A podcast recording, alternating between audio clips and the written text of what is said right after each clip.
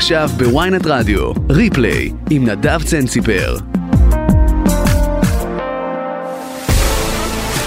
שלום גל אלברמן, מה קורה? בסדר, מה שומך? בסדר, קודם כל אני שמח לארח אותך כאן, חיכינו לזה הרבה זמן.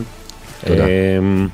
גילוי נאות, ואני לא, אתה מכיר אותי, אני לא נגד להגיד את זה, אני חושב שאתה איש המקצוע הטוב ביותר בכדורגל הישראלי, לפחות בשלוש שנים האחרונות. תודה רבה. קשה להכיל את זה, אבל ככה אני רואה את זה לפחות. אני רוצה קודם כל להתחיל איתך, ההגדרה שלך, אתה מנהל מקצועי. נכון. מנהל מקצועי, מנהל ספורטיבי. כן, זו אותה הגדרה בשביל. זו אותה הגדרה. מה זה מנהל מקצועי? זאת הגדרה שאני מבין הרבה פעמים את הסימני שאלה שיש מסביבה, כי לכל מועדון יש את הדינמיקה שלו, את הסמכויות משלו, בכל הנוגע לקיום התפקיד הזה, ככה שאני מבין את סימני השאלה. אבל בגדול זה איש מקצוע שדואג לתת גם למאמן את כל הכלים, גם לשחקנים את כל הכלים, ולכל הדברים שהם בעיקר נוגעים ליום שאחרי המשחק של מחר, או למשחק של היום, ואם אחר כך אנחנו נרחיב בשיח, אני אתן יותר דוגמאות ספציפיות שנוגעות לתפקיד שלי כמובן במכבי חיפה. אני אגיד לך למה שואל אותך, אתה יודע, ראיינתי את תומר בוקסנבוים, שהיה מנהל מקצועי מספר חודשים בהפועל תל אביב, והוא אמר, תשמע, בתכלס, אני לא יודע אפילו מה זה מנהל מקצועי, זאת אומרת, אין הגדרה מאוד ברורה, אין הכשרה, לפחות הוא לא עבר לי שהכשרה, תכף אני מדבר להכשרה, שאתה כן עברת, זאת אומרת, לא ממש ברור מה הם סמכויות ההגדרה, או הסמכויות באמת של מנהל מקצועי. כאילו הוא אומר, לא למדנו, זאת אומרת, אתה יודע, באו, אמרו לנו בו, זה אותו דבר, הוא ואותו דבר ברק יצחקי, והוא אומר גולן מכה פתח תקווה, ויוסי בניון שהיה בביתר ירושלים, עכשיו בנבחרת ישראל, כאילו... כן. אני חושב שהדבר הראשון, לפני הכל, זה צריך להבין את המערכת, את הבסיס שלה, את הבעלים שלה, את המאמן שלה, את מדיניות הרכש שלה, את הסגנון בה הקבוצה רוצה לשחק, וזה תפקיד, באמת אני אומר, הוא מאוד מאוד לא פשוט, וצריך קרקע מאוד יציבה ופוריה כדי לקיים אותו בצורה למעשה האידיאלית, וזה לא מקרה שגם אני וגם מכבי חיפה נמצאים במקום טוב, כי אני חושב ששני הצדדים, גם אני וגם הקבוצה, גם המועדון, היו בשלים לתהליך כזה ומהלך כזה, וכמו שציינת גם קודם, זה לא משהו שקרה ביום, זה משהו שהתכוננו עליו די הרבה זמן, והוא עזר גם לי וגם למערכת לחבר את הכל על מנת שזה יהיה משהו שיעבוד בצורה אידיאלית, מה שלא בהכרח קורה מן הסתם במועדונים אחרים. דיברת על בוקסה, אני מבין, אני מכיר אותו גם אישית, גם עשינו את קורס הפרו ביחד, גם יצאנו להיפגש כמה פעמים.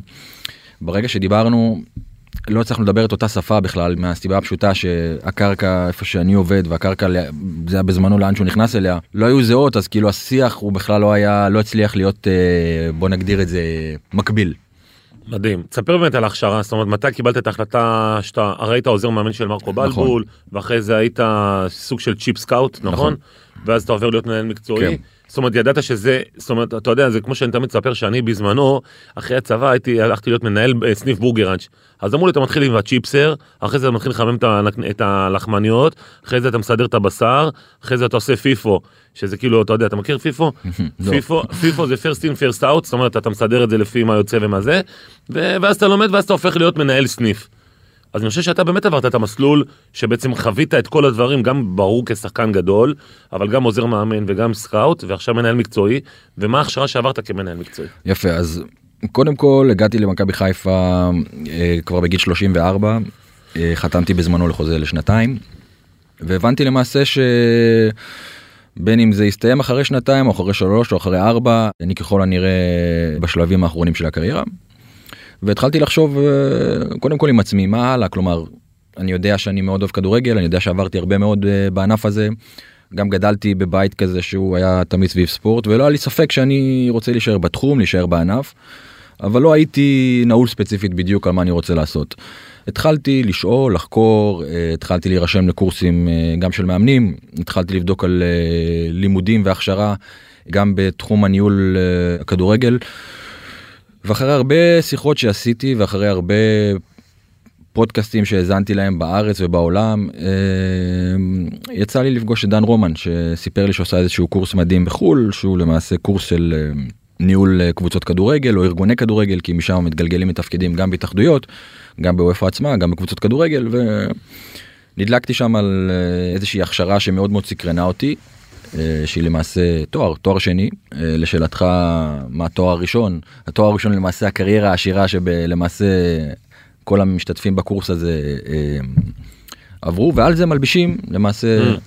זאת אומרת זה מיועד לשחקנים בלבל מסוים? כן, תנאי הקבלה הם כמובן משחקים בחול, משחקי נבחרת, בסיס מאוד מאוד רחב של הופעות במועדונים, בנבחרות, ועל זה למעשה את האוניברסיטה שהיא CDS מצרפת, מלבישה את התואר הזה, אז כאילו גם הקבלה היא למעשה זה תהליך של שנה בערך, שנה וחצי, וגם הלימודים עצמם הם אחר כך שנתיים, בתקופה נורמלית שהיא לא תקופת קורונה, אבל אני למעשה כמעט 3.5 שנים לקח לי עד שהשלמתי וסיימתי את התואר הזה, והיא באמת תוכנית נהדרת שגם עליה אם נרצה נרחיב בעתיד.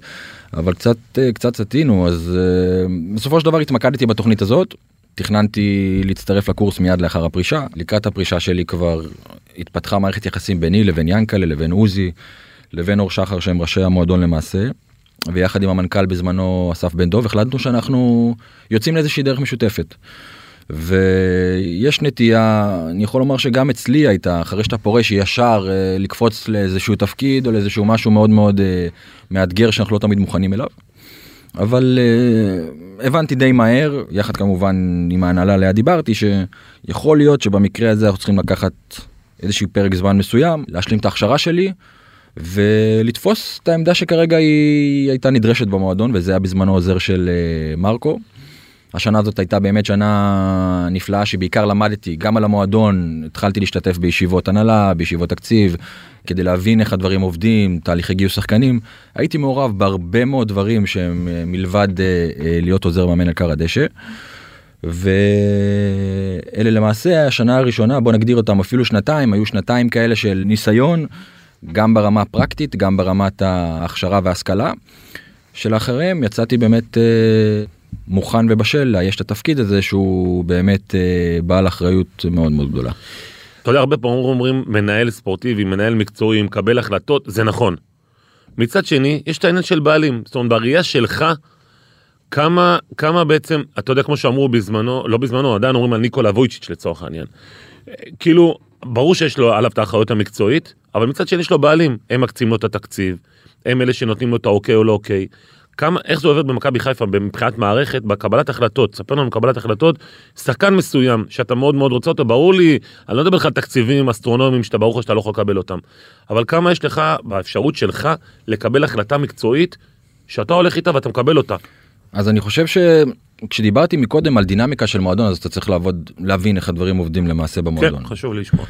היתרון הוא שראשי המועדון, ובראשם כמובן הנשיא, ינקלה, הוא מאוד מאוד זמין ומאוד מאוד מעורב בכל מה שקורה בקבוצה.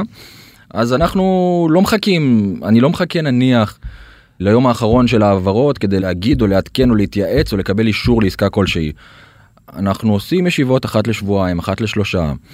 אני מעלה את המעמדים שיש לי, משתף, נותן רקע, ומכניס אותם לתוך התהליך בשלב מאוד מאוד מוקדם, ואני חושב שברגע שאני גורם להם להרגיש מעורבים, אז השקט הנפשי שלי לעבוד, והביטחון שיש לי לעבוד, הוא הרבה יותר משמעותי, וכמובן שבכל צעד, בכל הצעה שאני שולח, או בכל התקדמות שיש, אז אני מעדכן גם את ההנהלה, גם את הצוות המאמנים. אתה שולח את ההצעה? כן.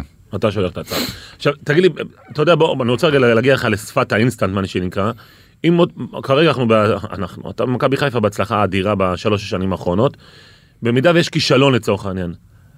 אני שואל אותך, כאילו, אני שואל אותך שאלה שאני אמור לענות עליה כעיתונאי. אני בא ואומר, המנהל המקצועי כשל, כי הוא בעצם הסמכות המקצועית העליונה, או שאני אומר, מה אתם רוצים מהמנהל המקצועי? יש לו בעלים, הוא לא מקבל את ההחלטות, איך אני אמור להתייחס לזה? מעניין אותי לשמוע. אני חושב שבמועדון שלנו יש כמה דמויות מפתח בתוך המערכת, כמובן שהמאמן ברק בכר שהאחריות שלו היא לחיוב ולשלילה היא, בוא נגיד שהיריעה קטנה מלהכיל, כמובן שבתוך קבוצה בסדר גודל כזה, אז למאמן יש אחריות לטוב ולרע, כמובן של הנשיא, ואני איפשהו גם שם נמצא באמצע, בין אם לקבל את הביקורות החיוביות שצריך, ובין אם, אתה יודע, לקחת אחריות על דברים שנעשו בצורה טובה יותר או טובה פחות. אני חושב שבסופו של דבר, במערכת כל כך מורכבת וכל כך מתוקשרת וכל כך תובנית, קשה מאוד להפיל את האחריות לחיוב ולשלילה, דרך אגב, על איש אחד.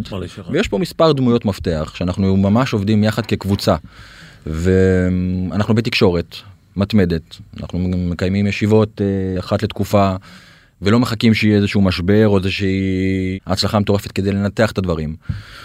וכמובן שההצלחות מעידות על כך, זה ללא ספק יותר קל כשהקבוצה מצליחה.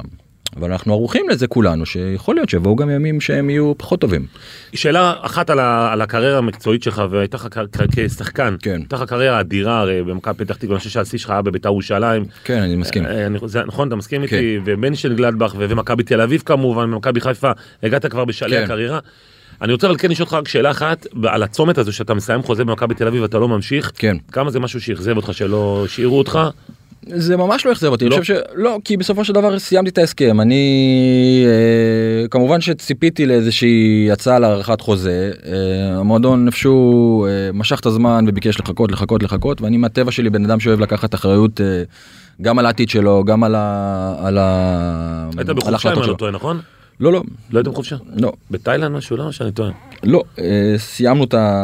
ואיך מודיעים לך שאתה לא ממשיך? לא, לא הודיעו לך פשוט. לא מודיעים. פשוט חיכי, הם כאילו אמרו בוא נחכה, ואתה קיבלת את ההחלטה לעצמך. כן, היינו, אני חושב, אם אני לא טועה, תתקן אותי אם אני טועה, אני, ברק יצחקי, יוסי בניון וטל בן חיים, היינו 4 שחקנים יחסית ותיקים, בין אם יותר שנים במועדון או פחות שנים במועדון, ואם אף אחד מאיתנו למעשה לא דיברו, דיברנו קצת בינינו גם ושאלנו מה, מישהו יודע מה קורה, ולמעשה כולם אמרו, ביקשו לחכות, אני לא רוצה להיכנס לשיקולים של האחרים, בין אם בחרו לחכות או לא לחכות, אני בחרתי שבסופו של דבר, כאילו היה מספיק זמן כדי לבוא ולדבר איתי, ובמידה וזה לא קרה, אז אני בוחן את האופציות שלי. שיחקנו את הגמר גביע נגד בני יהודה, לדעתי זה היה, הפסדנו, ולמחרת פשוט חתמתי במכבי חיפה ונסעתי לחופשה. זהו, נסעת לחופשה, זהו, זכרתי חופשה איפשהו בריקה. תגיד לי, אתה כמנהל מקצועי, מה שחווית במכבי תל אביב, שאומר לך חכה, למדת מזה משהו? זאת אומרת, לצורך העניין יש שחקנים שאתה יודע שבסיום העונה הם לא בתוכניות שלך, אתה כן תבוא ותגיד להם, חבר'ה, תקשיבו, א' וג', אתם לא בתוכניות שלי, אני אחפש מישהו אחר, זאת אומרת, לומדים מהלך כזה? אני חושב שתקשורת היא משהו מאוד מאוד חשוב, וגם אם יש תשובה שפחות נעים לשמוע, או שתשובה שהיא לא ברורה, צריכה להיות איזושהי תקשורת. חשוב להבין, אני לא במצב של לנתח את הסיטואציה של מכבי תל אביב, כי זה כרגע לא האישיו ולא הסיטואציה. לא, אני שואל אותך כמנהל מקצועי מכבי חיפה. אבל אני אומר, בזמנו הייתה אי ודאות מאוד גדולה, גם בנוגע להישארות של ג'ורדי, היה שם בדיוק, זה היה לדעתי ליטו ודיגל שהגיע, היו שם המון קצרים תקשורתיים, גם בתוך המערכת וגם החוצה. אז כמובן שאני חושב שתקשורת היא משהו שמאוד מאוד חשוב, קודם כל פנימית, גם עם השחקנים, גם עם הסוכנים, גם אם יש תשובות שפחות נעים לשמוע, צריך לומר. אז כן, כמובן שיש לקחים שלמדתי, כמובן. תגיד לי, בוא רגע תכניס לנו ישיבת פתיחת עונה לגבי בניית סגל. זאת אומרת, קודם כל, מתי נעשית? עוד פעם, אני מהיכרותי איתך, אתה סופר מקצוען, אתה לא עושה אותה ב-31 במאי. אני מאמין שכבר התחלת את ההכנה לקראת העונה הבאה. חד משמעית. אז מי יושב בפגישה? תספר לנו, זאת אומרת, איך זה עובד, איך מכינים, אם כבר אתה מקבל תקציב לעונה הבאה, שאתה כבר יודע מה הולך להיות תקציב לעונה הבאה. אז זה שני דברים נפרדים. תקציב הוא משהו שכמובן קיים וצריך לעמוד בו, אבל חשוב לציין שגם יש פה הרבה מאוד דברים שהם לא צפויים, כמו נניח פציעה של שחקנים, מחירה של שחקנים. אז אני מחלק את התפקיד הזה למעשה לשניים. הערכות מוקדמת כמובן, והוכחנו בשנים האחרונות כמועדון שאנחנו יודעים לעשות את זה. חד משמעית. ותגובה למקרים לא צפויים, כמו עזיבה של פאניץ', עזיבה של נתן אביב, פציעה של ג'וש כהן, כל מיני דברים מסוג הזה. סתם נתתי דוגמאות מהתקופה האחרונה, שאליהם צריך, מה שנקרא, לישון עם נעליים ולהיות מוכן לכל תרחיש. אז לתחילת השאלה אני חוזר ואומר, אז ציינתי את הדמויות שהן כמובן בראש המערכת, אבל התהליך הזה מתחיל עוד הרבה קודם. דיברתי על זה לדעתי גם עם בוקסה בפגישה שלי איתו, שבסוף מנהל מקצועי, מנהל ספורטיבי, הוא לא יכול לעבוד לבד. גם לא, כמו שלברק בכר יש עוזר מאמן, ומאמן שוערים, ומאמן מצבים נייחים, גם לי יש את הצוות שלי, שהם חבורה של בחורים צעירים, נחושים, מלאי מוטיבציה, שבלעדיהם למעשה אני לא יכול לעבוד. כלומר, הם אחראים על היצירה של המועמדים, מעקב אחרי ליגות רלוונטיות, דוחות שמעבירים לי על בסיס שבועי, שמירה על נטוורקינג עם סוכנים גם בארץ וגם בעולם, ואני לא אומר את זה כאן כדי לתת להם קרדיט או לפרגן להם למען הפרגון, זה למעשה באמת אנשים, שאם אני נמצא בבקסטייג' אז הם נמצאים בבקסטייג' של הבקסטייג'. ושם הם עובדים הרבה שנים במערכת מאור, איזר וגל שטרנברג פיש, וחלקם מתנדבים אם אני לא טועה, נכון? לא, אף אחד מהם, שלושתם. שלושה שבמשרה מלאה? הם התחילו בתחילת דרכם, למעשה התחילו לפניי בתוך המערכת, וזה לא תפקיד שאתה יכול לעבוד בו לבד, אני באמת אומר, זה צוות של אנשים ששם התחיל התהליך למעשה, מגיע אליי, ואחרי שזה מגיע אליי, אני פועל בצינורות מול המאמן, מול ההנהלה, מול המנכ"ל, בנוגע לתקציבים, בנוגע ל... ולומדים לייצר את העסקאות האלה. איך עושים בעצם סקאוטינג? זאת אומרת, כאילו היום, בעידן של היום, איך מסמנים שחקן? זאת אומרת, זה בקשה שמגיעה מהמאמן, זה בקשה שמגיעה ממך, תחפש לי מגן ימני, תחפש לי חלוץ, או שהם all over כל השנה, נחפשים... אני חושב שבתקופות זמן מסוימות, למאמן מאוד קשה לעקוב אחרי שחקנים, זה משהו שהוא לא... כן, לא לעקוב, אבל... קודם כל אתה מבין את הצרכים של הקבוצה, כי אתה רואה את הקבוצה, אני רואה את הקבוצה ביום יום באימונים, במשחקים, ואני מבין לקראת מה היא הולכת ומה הצרכים שלה, ומה, אני רושם לעצמי גם הרבה פעמים הערות אחרי משחקים, בישיבות צוות של המאמנים, המגן הימני הזה לא עושה מספיק ככה, לא עושה מספיק ככה, אני רושם לעצמי הערות ובונה איזשהו פרופיל, שאלה, ואני, קודם כל צריך להבין גם שאנחנו צריכים לחפש את העמדות בהם, אתה מחפש שחקנים. אתה מוגבל בסופו של דבר בזרים. נכון. אתה צריך למפות ולהבין באיזה עמדות אתה שם את הזרים בעונה הבאה. מה התכונות שאתה מחפש בכל עמדה. ומשם אתה הולך לליגות שאתה מבין שהן רלוונטיות יותר לישראל. בין אם זה צרפתית, שנייה ספרדית, שנייה טורקית, יוונית, כל מיני ליגות כאלה שאתה מבין שהן רלוונטיות. הרי לעקוב אחרי הפרמייר ליג ואחרי הליגה זה משהו שמאוד מאוד קשה, כי קשה מאוד להביא משם שחקנים. יש שווקים שהם חדשים לצורך העניין, שגילית אותם בשנתיים האחרונות, שאתה אומר, תשמע, אני מנסה גם להביא משם משהו? למשל, אולי סתם אני אומר, הליגה האוקראינית כזאת, שעכשיו היא בסוג של נפילה כזאת, אפשר למצוא שם מציאות? אפשר למצוא בהרבה מאוד מקומות. אני חושב שסקנדינביה בשנים האחרונות היא שוק שהוא מאוד מאוד מעניין. מגיעים משם שחקנים לליגות מאוד גדולות באירופה. אבל גם שם אתה מבין שאתה לא בדיוק בראש שרשרת המזון, הרי אם יש שם שחקן בין 19 או בין 20 שהוא מאוד מאוד בולט, אז אתה מבין שהסבירות שהוא יגיע למכבי חיפה היא לא גדולה, וגם המחיר שלו אני מניח בהתאם, אז אתה מתחיל להבין מה טווח הגילאים, מה טווח הליגות, מה כדורגל שהוא דומה לכדורגל של מכבי חיפה, שאנחנו שם יכולים למצוא שחקנים מתאימים, ומנסים קודם כל, כמו שאמרתי, לאפיין את התכונות שהם אותם אנחנו מחפשים, ואחר כך ללכת ולחפש את המאמן. אבל גם לא הבאתם איזשהו פרוספקט צעיר, זאת אומרת, לא הבאתם, אתם דווקא השחקנים שהבאתם, הם שחקנים מנוסים, נכון. ושחקנים... כי ההצלחה בסופו של דבר, אתה מחפש אותה באופן מיידי, אתה מביא שני מגנים לצורך העניין, או שני בלמים, שהם למעשה צריכים להיות ברגים משמעותיים בפלייאוף לצ'מפיונס ליג, וזה מאוד מאוד קשה לעשות. עם שחקנים צעירים שאתה אחר כך רוצה למכור אותם כי מכבי תל אביב למשל, עוד פעם, לא שאני אומר שזה מודל או זה מודל, אבל אני אומר, במכבי תל אביב בעבר, לפחות הנחיתה פה שחקנים זרים ששיחקו אצלה בנוער, כמו מיוקה וגררו, לא שגררו הצלחה, אבל כן. הם ניסו כאילו דרך הפרוספקטים האלה, שקצת ככה, היה את הבחור שהיה אחר כך בהפועל ירושלים, שעבר לליגה בארצות הברית. אגדה.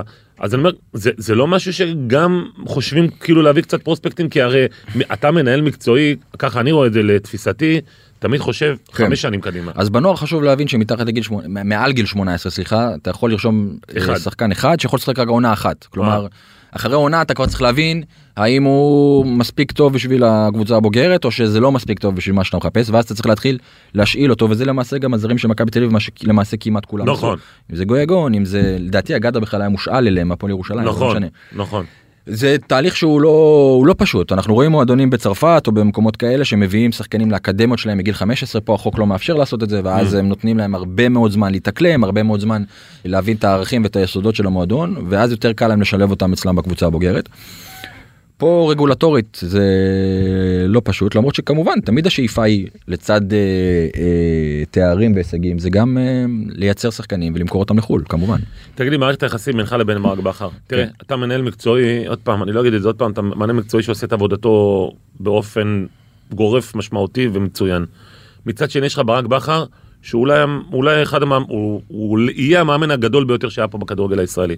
תספר גם מערכת יחסים בינך לבינו, זאת אומרת, כמה באמת אתה יכול לבוא ולהשפיע עליו, כמה אתה, נגיד, מעורב בהרכבים, או לא יודע, מעורב בהרכבים, כמו מביע את דעתו על מערך כזה, או על...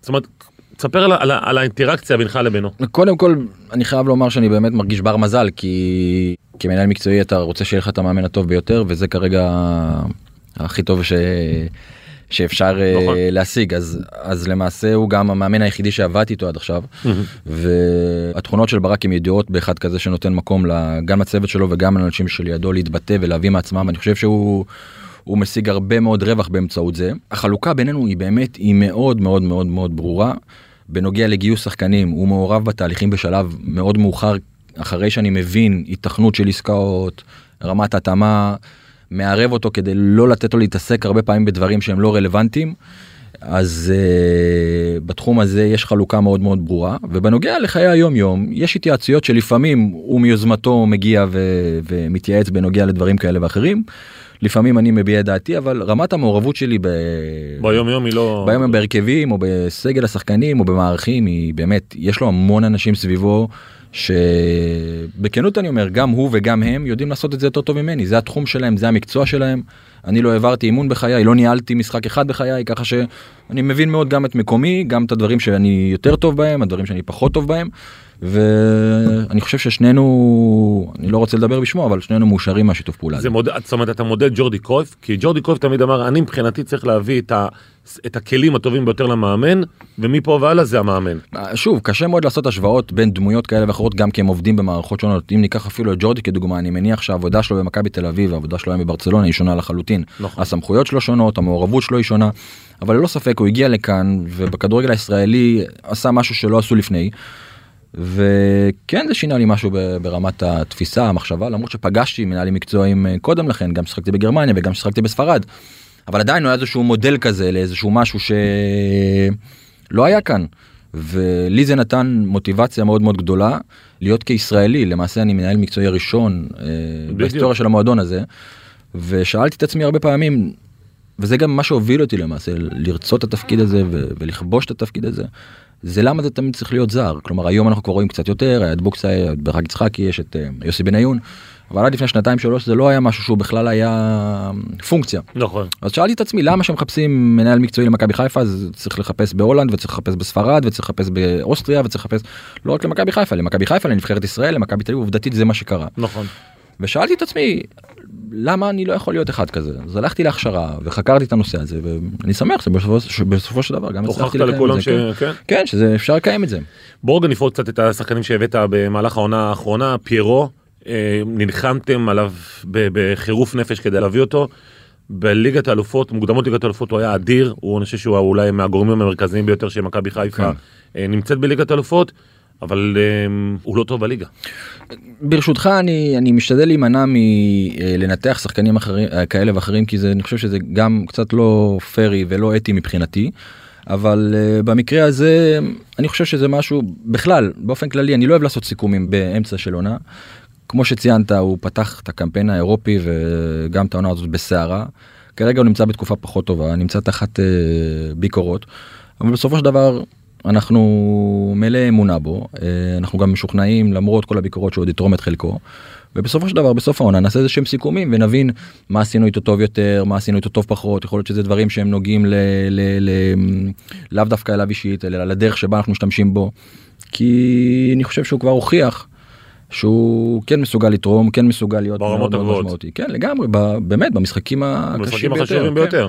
אז אנחנו לא, אני באופן אישי לא בלחץ מזה, מבין את הביקורות שהם כלפיו, אני חושב שגם הוא סופג אותם ומתמודד איתם בצורה יפה, אבל זה בסדר, זאת המציאות, אין לי פה, אני לא מרגיש איזשהו צורך לגונן או להתגונן. לא, ממש לא, זה לא המקום שאנחנו מחפשים בו את המקום הזה, אבל עד כמה בעצם זה היה פרופיל, מעניין כאילו מבחינת פיירו, שחיפשתם בקיץ האחרון, זאת אומרת כמה זה משהו שאמרתם, אנחנו רוצים שחקן מהסוג הזה. זה בדיוק מה שחיפשנו, חיפשנו שחקן פיזי, שחקן שבעל נוכחות ברחבה. פיבוט, עושה בלגן בחדר ברחבה. יודע למשוך אש, יודע לפגוש כדורי רוחב, זאת אומרת, זה פרופיל שהגדרנו, והלכנו לחפש ומצאנו מספר מעמדים, ובסופו של דבר הצלחנו לקיים את העסקה איתו, כי הוא היה מעמד מספר אחד שלנו. כמה זה קשה להיות מנהל מקצועי של מועדון אחרי ליגת האלופות, ונסביר לך למה אני מתכוון. תראה, הפועל תל אביב למשל, הגדולה, ככה אני רואה אותה ב-2010 שהייתה, שלקחה את הדאבל והייתה בליגת האלופות, היא התפרקה בעצם אחרי ליגת האלופות.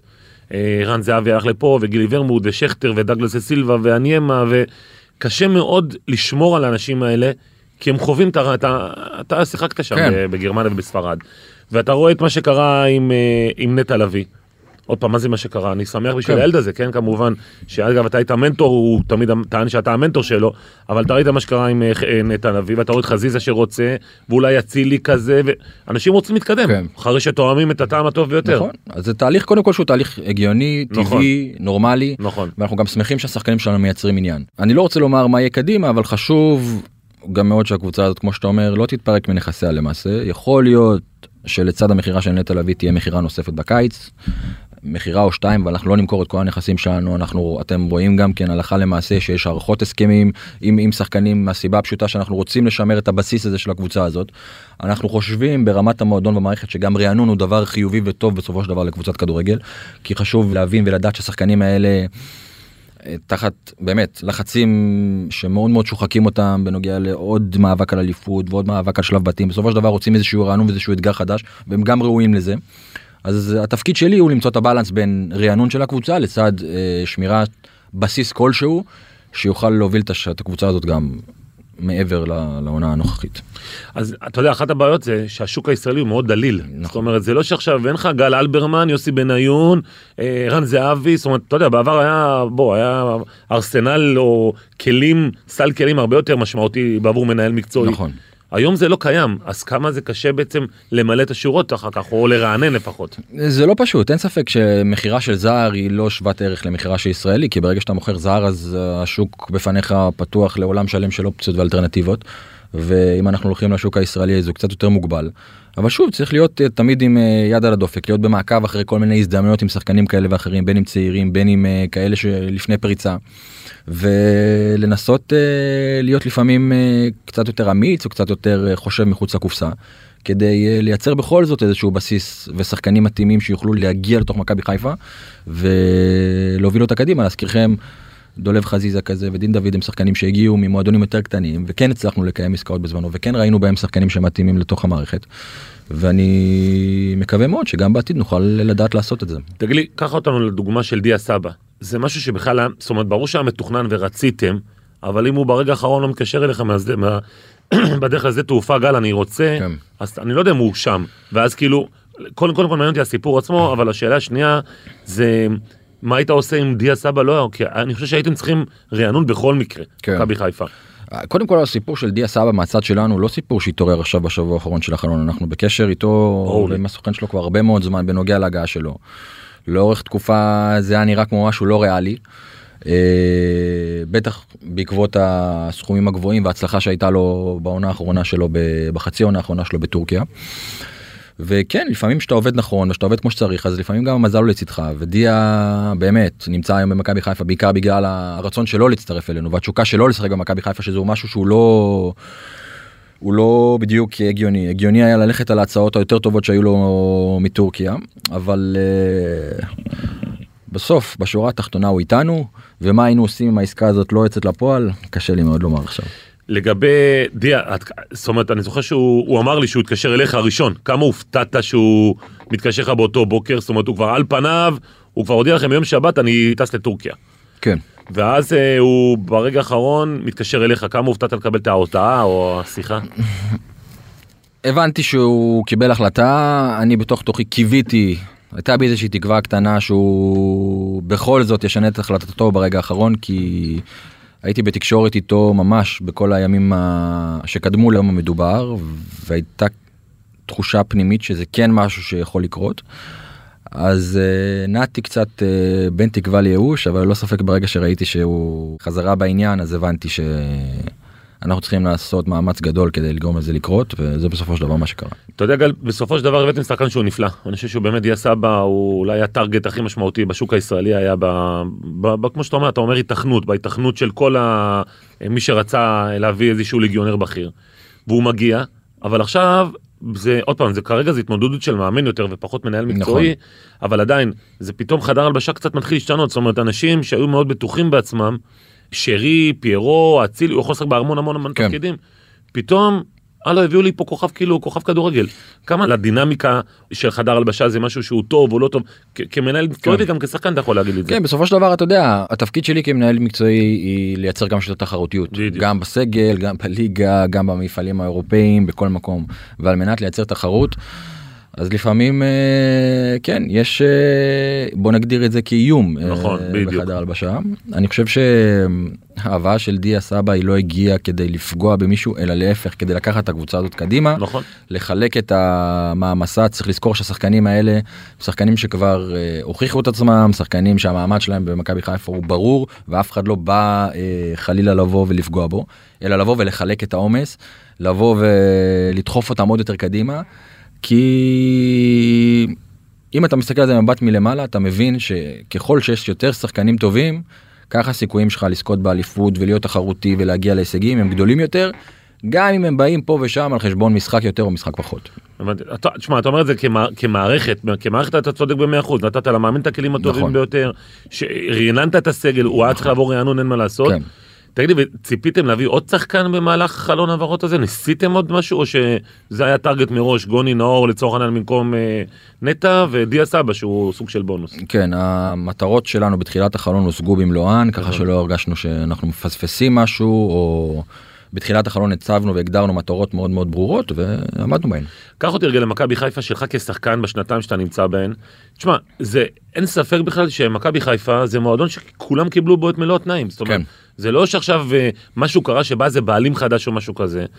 אז למה לא מצליחים? זאת אומרת, איך פתרת את הבעיות? או בוא נגיד, אני עוד פעם לוקח אותך לסניף של הבורגראנץ' כשחקן, בגלל שחווית את המערכת גם כשחקן, זה נתן איזושהי עדיפות לתקן את הבעיות. בוא נגיד, מה הן לשתי הבעיות העיקריות שבאת אמרת, אני הולך לשנות פה? תשמע, קודם כל הגעתי כשחקן לא במטרה לשנות את זה בטווח של 5 שנים כמנהל. הגעתי כשחקן כי האמנתי שהמועדון הזה חייב לחזור להיות תחרותי, כלומר, יש שם את כל התנאים, כמו שאתה אומר. נכון. היסטורית הם המועדון מהמצליחים והבולטים בישראל, עם הבעלים מהטובים ביותר שהיו פה בצורה חד משמעית. ככה שלא היה... הטוב ביותר. בדיוק, כלומר, אין פה, לא היה סימני שאלה בנוגע ליסודות של המועדון הזה.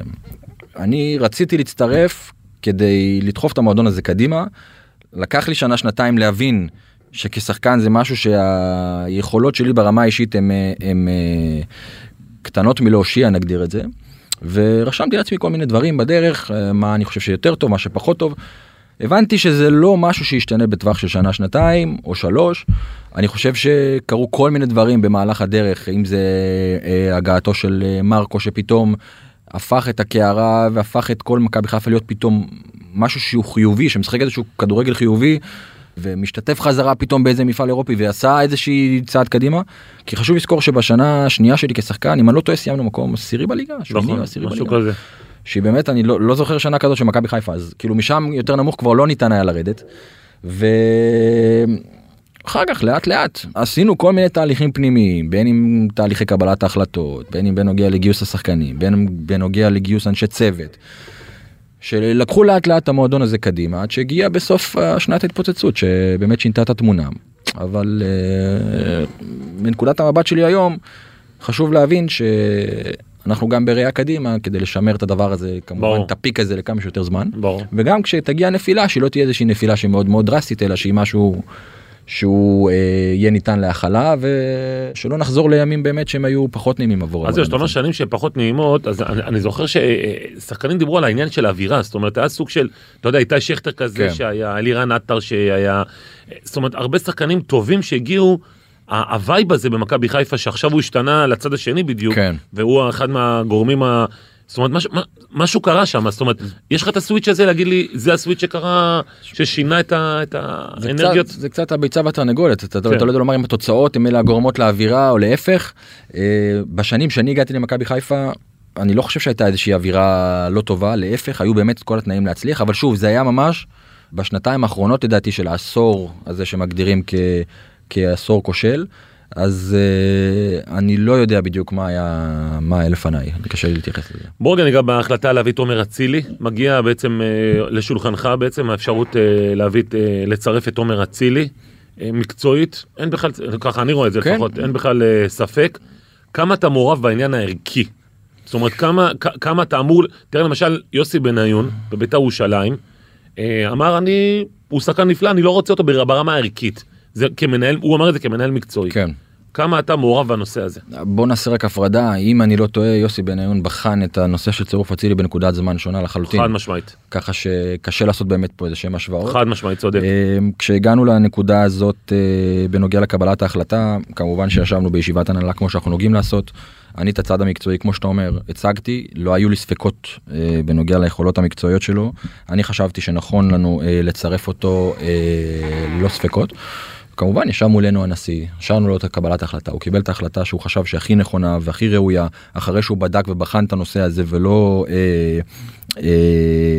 ענה על השאלה הזאת בשלוף, ואנחנו שמחים מאוד שיש לנו אותנו, שהוא איתנו. השאלה כמה אתה כן, אבל בכל זאת, בסיור מוחות הזה שאתה מדבר עליו, ואתה אומר מקצועית, אני חושב שכל מנהל מקצועי רוצה את עומר אצילי, כמה אתה כן מביע את דעתך האישית, תאב לבנות, האדם לפני השחקן, כל דבר, כמה זה משהו שהוא, אתה כן אומר, תשמע, ינקלה, אבל אני חושב, אני לא יודע, אני סתם, אין לי מושג. קיבלנו את ההחלטה באמת אחרי שהתיק הזה נסגר. כמובן שעלה הנושא המוסר. כל אחד בתוך הישיבה הזאת ביע דעתו, אני לא ארחיב ואומר מי אמר מה ואיך, אבל בסופו של דבר ההחלטה היא זאת שמוכיחה את עצמה, וקיבלנו את ההחלטה די פה אחד לצרף אותו אלינו, ואנחנו שמחים על כך. לא, כי אני אומר כי מכבי תל אביב, היא בעצם היריבה הגדולה ביותר של מכבי חיפה, לפחות בכדורגל הישראלי, גם הפועל באר שבע נמצאת באזור הזה, וגם הפועל באר שבע צירפה את דור מיכה, בוא לא נשכח. נכון.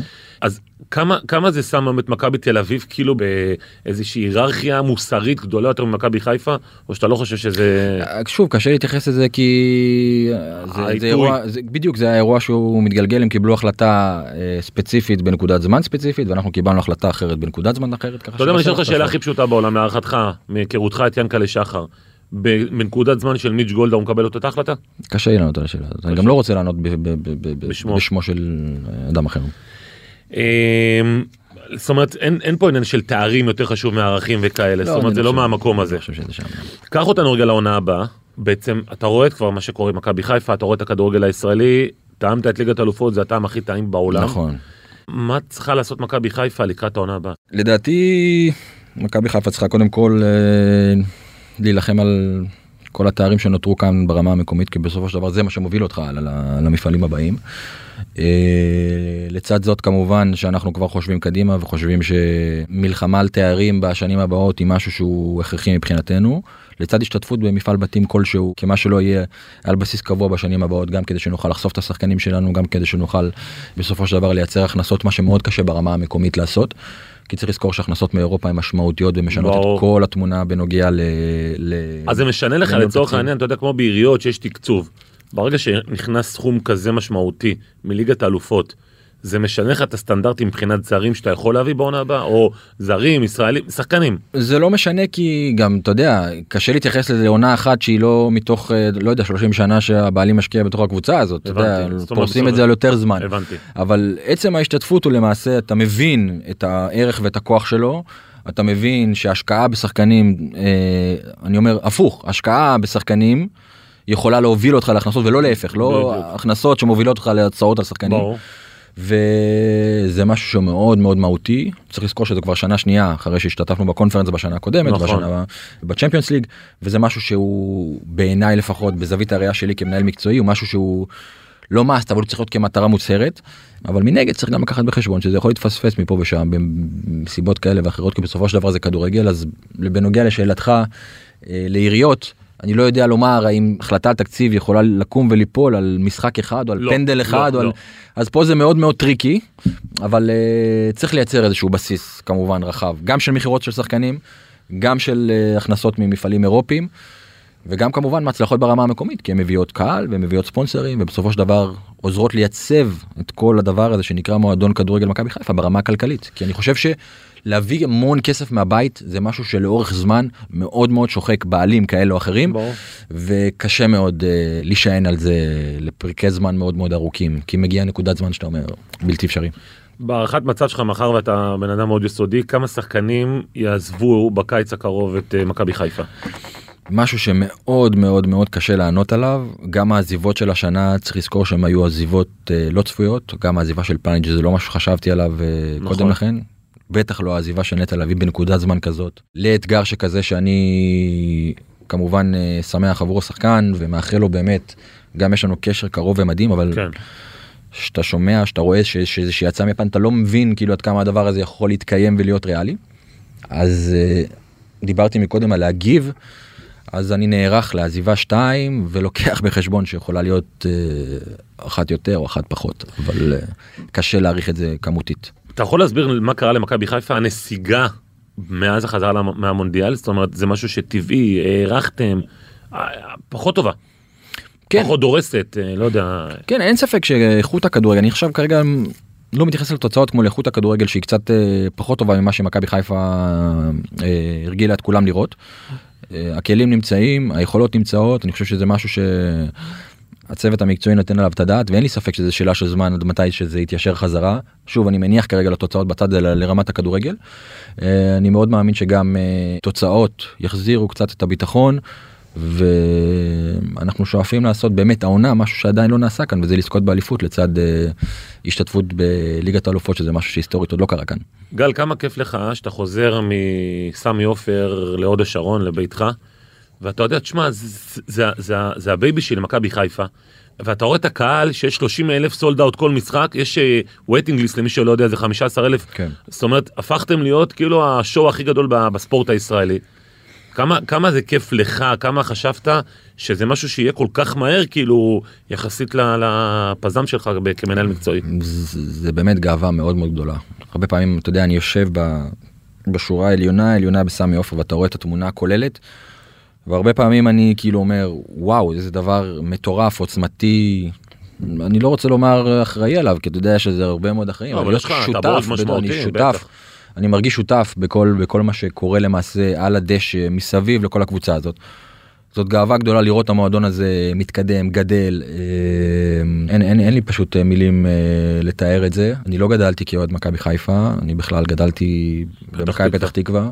אני חושב שהזהות שלי יותר מכל היא בכדורגל הישראלי, היא ככדורגלן ישראלי, ואומנם שחקתי במכבי תל אביב הרבה שנים, אבל היו לי שנים נפלאות בבית"ר ירושלים, והיום אני כבר עוד מעט מסיים שנה שישית במכבי חיפה. אבל אני באמת מרגיש חלק מהמועדון הזה ברמה שלא תיארתי לעצמי שאני ארגיש בחיי, וזאת גאווה גדולה.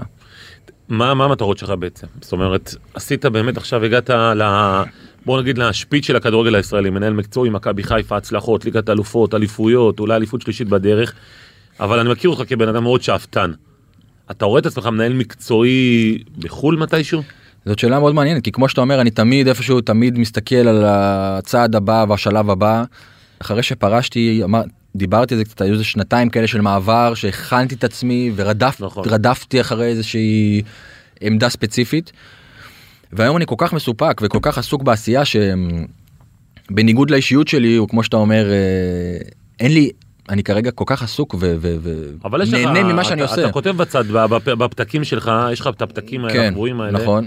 מה נגיד אם הייתי עכשיו בא, חושף את הפתקים האלה, מה היה כתוב, ואני רוצה לתנן מקצועי איפה? לא משהו שאני חושב עליו בכלל כרגע, לא. אין אפילו חלום כזה, לא יודע, להיות מנהל מקצועי בבונדסליגה שהיית ב... אני באמת אומר, אני בן אדם מאוד מאוד ריאלי, וגם כילד לא הייתי איזה חולם חלומות הרפתקן מדי. כילד חלמתי להיות איזשהו שחקן כדורגל למכבי פתח תקווה, ולאחר מכן חלמתי להגיע לנבחרת ישראל, ואחר כך חלמתי לשחק בחול, ואחר כך חלמתי לשחק במועדון גדול, ואיפשהו לאט לאט המטרות הגשימו את עצמן, בלי חלומות יותר מדי רחוקים. אני אומר, אני מאוד מאוד מסופק, מאוד מאוד עסוק בעשייה, רואה גם כן בתוך המועדון את הדברים עוד שיש לנו להשיג קדימה, שוב, בניגוד למה שאתה אומר, ובניגוד אולי גם לאישיות שלי, אין לי כרגע משהו שהוא, אין לי איזשהו תכנון לצד הבא. מעניין אותי, גל, אני רוצה להכניס לך בכל זאת, אני יודע שאתה לא בן אדם של דברים ספציפיים, אבל הסיפור הזה עם רן זהבי ונבחרת ישראל. איך אתה היית נוהג? אני לא רוצה שיצטייר כאילו אני מעביר ביקורת על גורם כזה או אחר. ממש לא, זו דעתך. נכון, אבל לדעתי זה משהו, בין אם זה משהו לדעתי שחייבים לפתור בצורה כזאת או אחרת. אני לא אומר של מי האחריות, או מי היה צריך לנהוג בצורה כזאת או אחרת, אבל אני מבין שיש ערכים, ואני מבין שיש רצונות של שחקן, ואני מבין שיש הקשנות של הצד הזה או של הצד אחר, אבל עדיין אני חושב שהנושא הזה כנושא, היה משהו שהיה חייב להיפטר בצורה כזאת. אז אני אעשה לך איתך סימולציה, בא ברק בכר, בא אליך לגל אלברמן, אומר לך, תקשיב, אני מניסיוני, חייב שבמלונות בליגת האלופות, ישו 2, אני חוויתי את זה, אני ראיתי איתך שזה אלון חזן ויוסי בניון. בא אחד השחקנים, הכוכב הכי גדול שלך, עומר אצילי לצורך העניין. יש לך עוד הרבה כוכבים אחרים. בא עומר אצילי, אומר לך, תשמע, גל, עם כל הכבוד, אני לא יכול במקצוענות שלי, אני רוצה שעוד בחדר לבד, זה מפריע לי, אנשים מפריעים לי, זאת אומרת, אני לא מחפש פריבילגיה. מה אתה כמנהל מקצועי אתה עושה? אני חושב שקודם כל הייתי פונה לאיש מספר אחד, שאיתו אני תמיד מתייעץ, תמיד מקבל החלטות. ינקלה שחר. מתייעץ איתו, כמו תמיד, בנושאים שהם מאוד מאוד חשובים. יש לו ניסיון של שנים, אני מניח שאתה מכיר אותו קצת ברמה אישית. ברור, מאוד. איש מאוד מאוד חכם. שנינו מנס ציונה. בדיוק. אז אני אומר, הוא קודם כל, הייתה דמות שהייתי מתייעץ איתה, חושב איתה בכל רם את דעתי, שומע את דעתו, ומנסים לקבל איזושהי החלטה משותפת. בתוך הסיטואציה של הנבחרת, אני לא יודע לומר, מי בזמנו בדיוק היה יושב ראש ההתאחדות בדיוק, ואיפה הוא היה בתוך כל התמונה הזאת, אבל הייתי בתוך איזשהו דיון פנימי, מנסה לערב עוד גורם, במקרה שלי הכתובת היא מאוד מאוד ברורה. אבל אם ינקלה שחר אומר לך, תשמע, מבחינתי תן לו חדר לבד. אז יכול להיות שהיינו מגבשים איזושהי החלטה ביחד. כי אתה רוצה את הטובים ביותר. בדיוק, כי בסופו של דבר לא לפגוע בסופו של דבר באיזשהו משהו, בתוך איזשהו יעד מקצועי שלמעשה הוא מטרה עיקר. אנחנו חייבים לסיים. אבל שנייה, אני רק אומר, אני מבין את הסיטואציה, אני מבין שהיא מאוד מאוד מורכבת, אני אומר שבתפיסה ובראיית העולם שלי, זה משהו שהיה צריך להיפטר. אתה יותר גמיש פשוט. לא יודע מה גמיש, משהו שהיה צריך להיפטר. שאלה ממש 10 שניות יש לנו, מעניין אותי על הקבוצת בת שלכם, הפולה. כן. כמה זה משהו שמצליח, כאילו נראה לי שזה לא ממש... תשמע, צריך להבין שמנקודת הפתיחה הראשונית, זה לא משהו אידיאלי, לקחת איזושהי קבוצה, בדיוק. אתה הרי לא רשאי להיות בעלים של שתי קבוצות, אתה צריך לעשות איזשהו מנגנון כזה, מנגנון עוקף. אני חושב שהשיתוף הפעולה הזה הוא מוצלח. כן. שחקנים שלנו במשחקים מסוימים, 8-9 שחקנים משחקים בהרכב, יש לנו יכולת לראות אותם. לכם זה מעולה. אבל אין ספק של הכדורגל, ברמת הכדורגל, לא פתרון אידיאלי. גל אלברמן, האמת, הייתי יכול לשבת לך פה עוד שעות. אני מודה לך שהצטרפת אלינו מאלף. אני רוצה להודות לעורך התוכנית אביב ליבוביץ', לטכנאי השידור תום חלד, סתיו בצללי, ותודה רבה שהאזנתם אלינו. ניפגש בשבוע הבא, יום רביעי, וואנט רדיו, באותו תוכנית של ריפלי. גל אלברמן, תודה ובהצלחה. תודה רבה.